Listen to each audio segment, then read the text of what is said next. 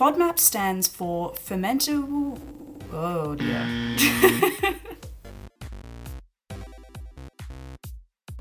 Hello and welcome to In the Guts, the weekly podcast digesting gut health research so that you don't have to.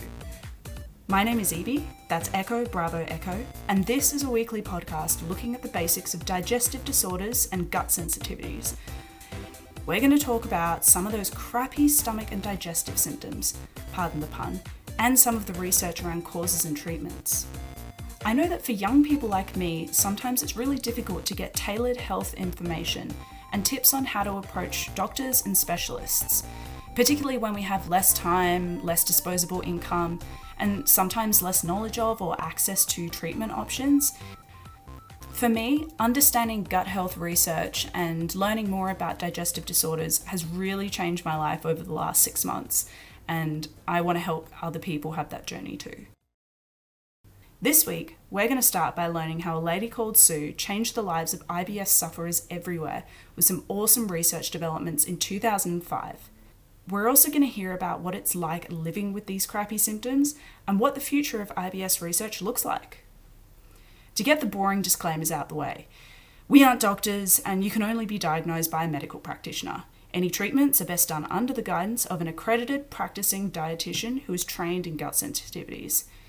If you're having a medical emergency, please stop listening to this podcast and call triple zero. Come on, guys. You can find more information on this stuff at intheguts.com forward slash about if you're into that. So, what's the deal with Sue and what's she done that's so special?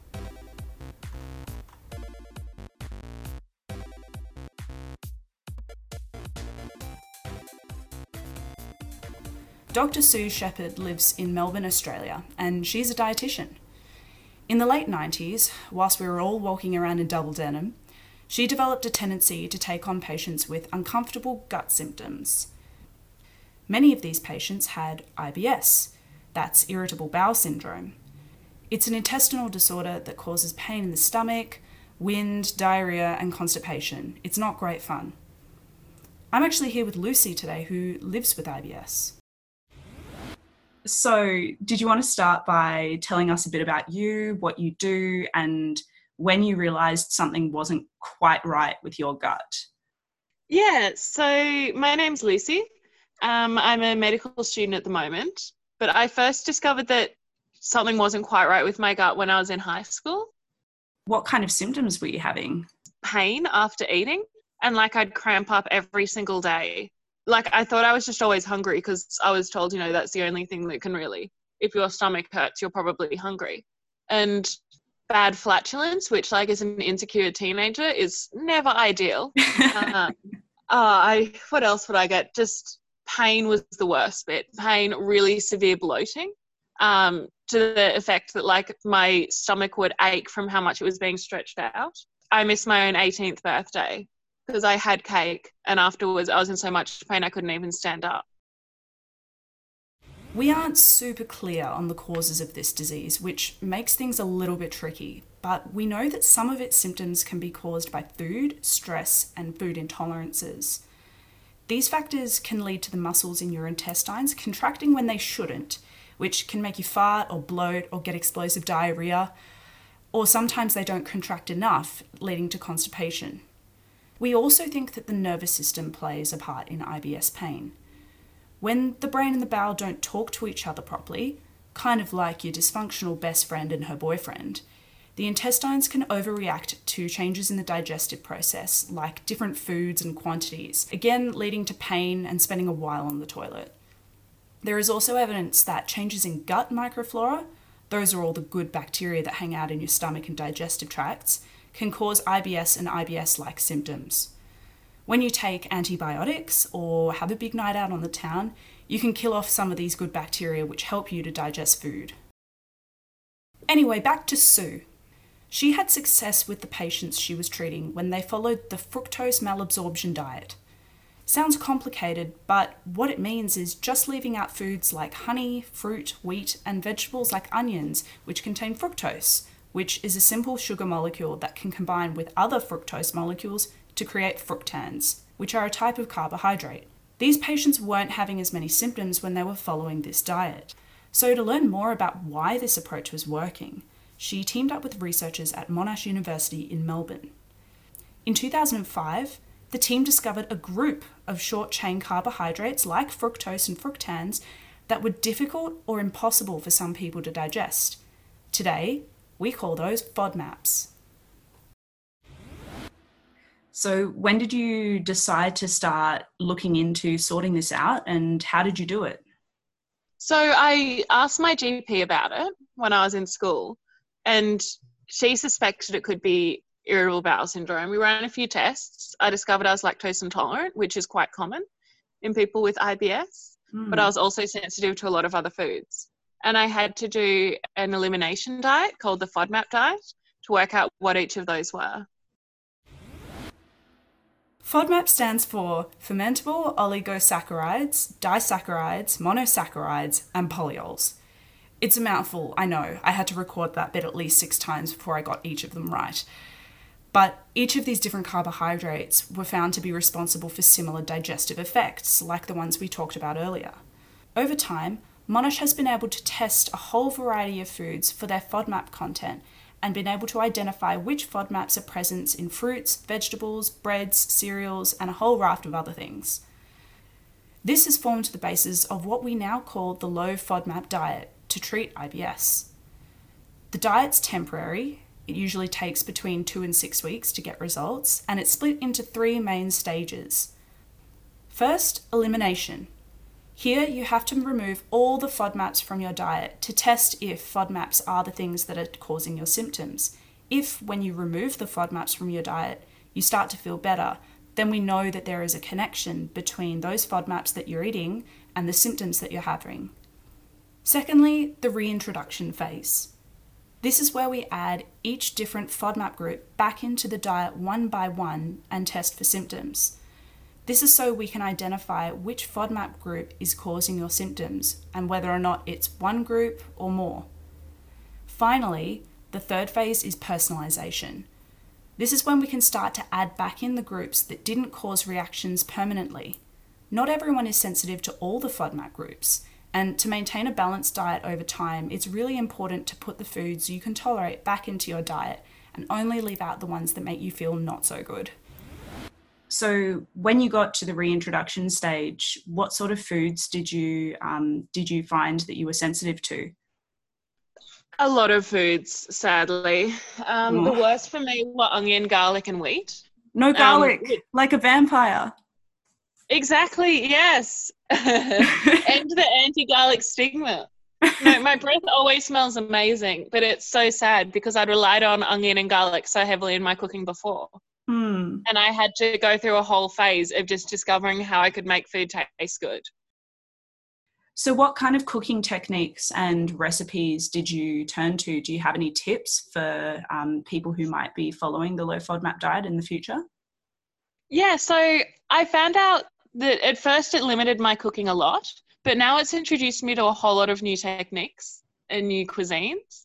So before I typically just ate sort of a very standard Western diet, but it turns out that a lot of traditional um, Ethiopian and Asian um, cooking techniques can be really good. Tofu is a low FODMAP product, so a lot of stir fries I started to introduce myself to, as well as Indian food, since you can still eat some lentils. So dals can be fantastic, and the Indian spice hing or asafoetida um, is quite good as a replacement for onion and garlic because it has a similar sort of flavor. Because even things like chili, which isn't considered high FODMAP, can still be a digestive upset for some. And like alcohol as well, sadly, can be quite a gastrointestinal irritant. No big nights out, huh? Well, no, not ideally. I've also heard that using garlic infused oils and various infused oils are really good for adding flavor to low yeah, cooking. That's true as well. So, would you say that your symptoms are well managed by these changes to your diet?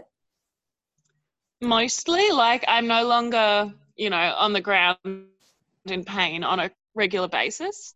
It can be hard to long term maintain a low FODMAP diet. Going out to eat is a big challenge because um, there's not a lot of public awareness or really any low FODMAP options.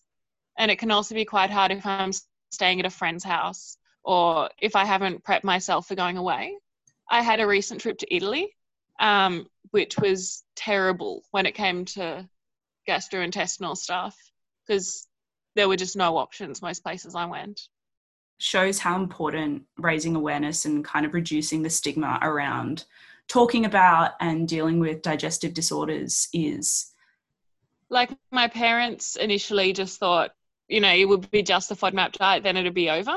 And the concept that these were restrictions I'd have to keep up my whole life, I think they found really hard to adjust to. That is a concept. Mm. Um, and there just isn't a huge amount of understanding. Like I know a lot of hospitals don't necessarily have low FODMAP options for inpatient stays, and I think that's something that'd be really good to introduce because IBS is very prevalent. It's really important to remember that the low FODMAP diet is a temporary diagnostic diet and it shouldn't be used for weight loss.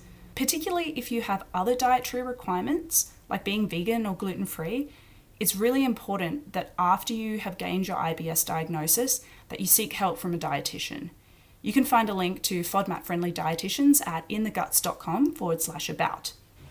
Do you have any tips for anyone starting out on the low FODMAP diet? There's a lot of apps and online resources which I highly recommend going to first. Um, it can be really confusing and quite daunting at first because there's just so many different foods and portions, and it can be really hard to learn how to introduce, how to just get used to doing it. But if you have a few fail safe recipes that you can turn to, that makes it so much easier. I just want to add it's super daunting and it can feel really alienating at times if you can't go out to eat with your friends, if you can't eat cake at your own birthday party, you have to not drink when everyone around you is drinking. But it's worth it and you're not the only person in this boat. And it does get easier with time. Couldn't have said it better myself.